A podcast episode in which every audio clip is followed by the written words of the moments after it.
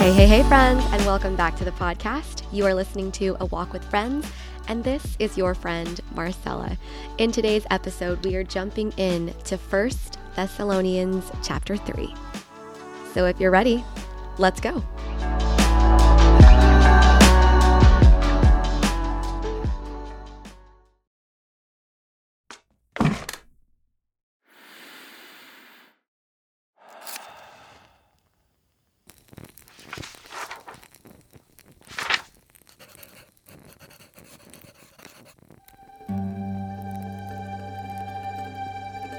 Finally, when we could stand it no longer, we decided to stay alone in Athens. And we sent Timothy to visit you. He is our brother and God's co worker in proclaiming the good news of Christ. We sent him to strengthen you, to encourage you in your faith, and to keep you from being shaken by the troubles you were going through. But you know that we are destined for such troubles. Even while we were with you, we warned you that troubles would soon come, and they did, as you well know. That is why, when I could bear it no longer, I sent Timothy to find out whether your faith was still strong.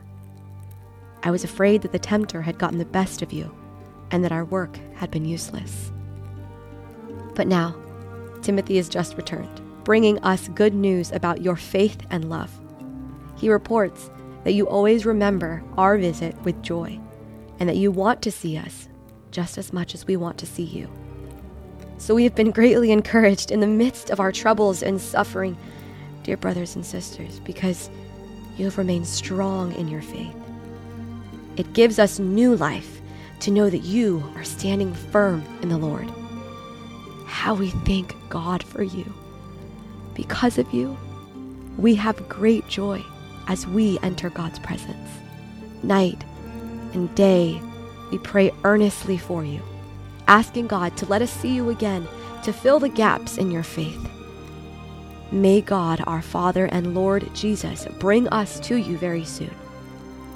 And may the Lord make your love for one another and for all people grow and overflow, just as our love for you overflows.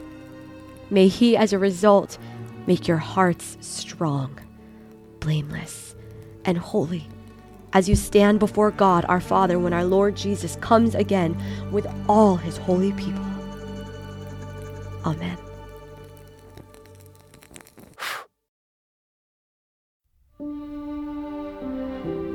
Study of 1 Thessalonians chapter 3.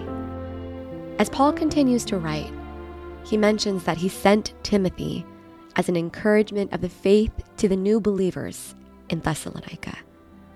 Paul called Timothy God's co worker in the good news of Christ.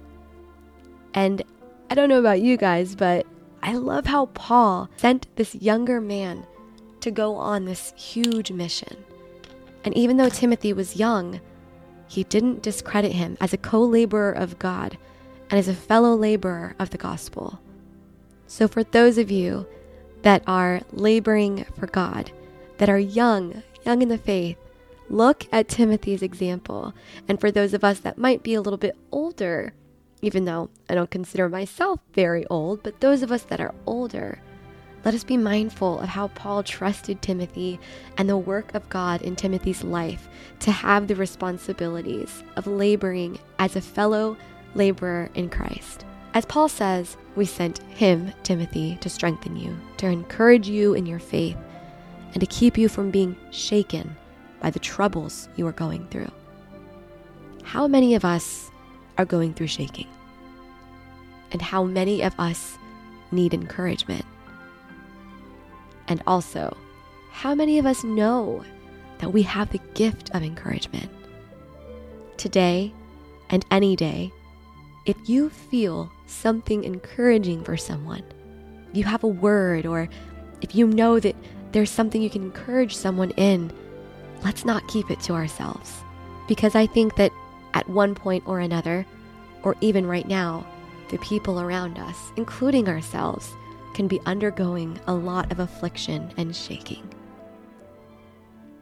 But it would be wise to remember Timothy, someone who encouraged and strengthened the faith of others I also realize that sometimes when I'm going through things, what I need is not to vent or complain or run the situation of worry, the things that are shaking me over and over again in my mind, and then conclude that statement with, But I trust you, Lord. Instead, I need what Timothy gave real, powerful encouragement. For me personally, I need to sing songs. I need the Word of God to renew my mind and to refresh my spirit. I know that I need fellowship where life and encouragement and joy are being spoken and shared for me and my heart to receive. I too need encouragement in the Lord, and sometimes I just need to encourage myself in the Lord. Paul sends Timothy because, as he says, we are destined for troubles. Even while Paul was with the new believers, he was warning them that trouble would come, and troubles did come to the new believers. In 2 Timothy 3:12, the scripture teaches that those who live godly lives should expect persecution. The scripture says, Yes, and everyone who wants to live a godly life in Christ Jesus will suffer persecution. You see, Paul expressed that he was even afraid of the tempter getting the best of these new believers when the shakings would be happening. Now, these are things, you guys, that we can be aware of today, be mindful of for ourselves and other believers. So let us not be naive to the works of the enemy, but encourage one another to stand firm in the Lord in opposition from Satan and in the shaking and just afflictions of life. And let us rejoice in the faith of those we love, like Paul had joy in the faith of these new believers in Thessalonica. As Matthew 5 10 through 12 says, God blesses those who are persecuted for doing right, for the kingdom of heaven is theirs. And while I know in the shaking, enduring is hard, what we need to look forward to is the reward and the promise that Jesus gave us God's blessing and the kingdom of heaven. The Thessalonians' endurance under persecution demonstrated growth in their faith. But Paul also wanted them to mature in it. These are questions we can ask ourselves in times of persecution, suffering, or affliction. Did I endure? And if I did, then that means that I grew in my faith, regardless of how tough it feels or may have felt. We are maturing in our faith. I also wanted to note how Paul mentioned that the faith of the Thessalonians was his joy. Now we can recollect that Paul was a Jewish Pharisee at one time who persecuted and murdered people who followed Jesus and preached the way and preached Jesus. What a transformation in Paul's life.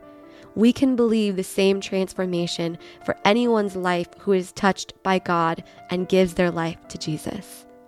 Now, in the end of this portion of the letter, let's notice how Paul's prayer wasn't that life for the believers would be easy or troubleless, but that their love for each other and for others would grow. Because, you guys, this is what Christ told his disciples that his followers would be identified by this one thing. John 13 35. Your love for one another will prove to the world that you are my disciples. The way that we grow in love is actually identification that we are disciples of Jesus. Paul's encouragement was that Christ was returning. His advice wasn't to make themselves comfortable here in Rome, but to endure the afflictions and grow in their faith and to stand firm on the foundation of Jesus.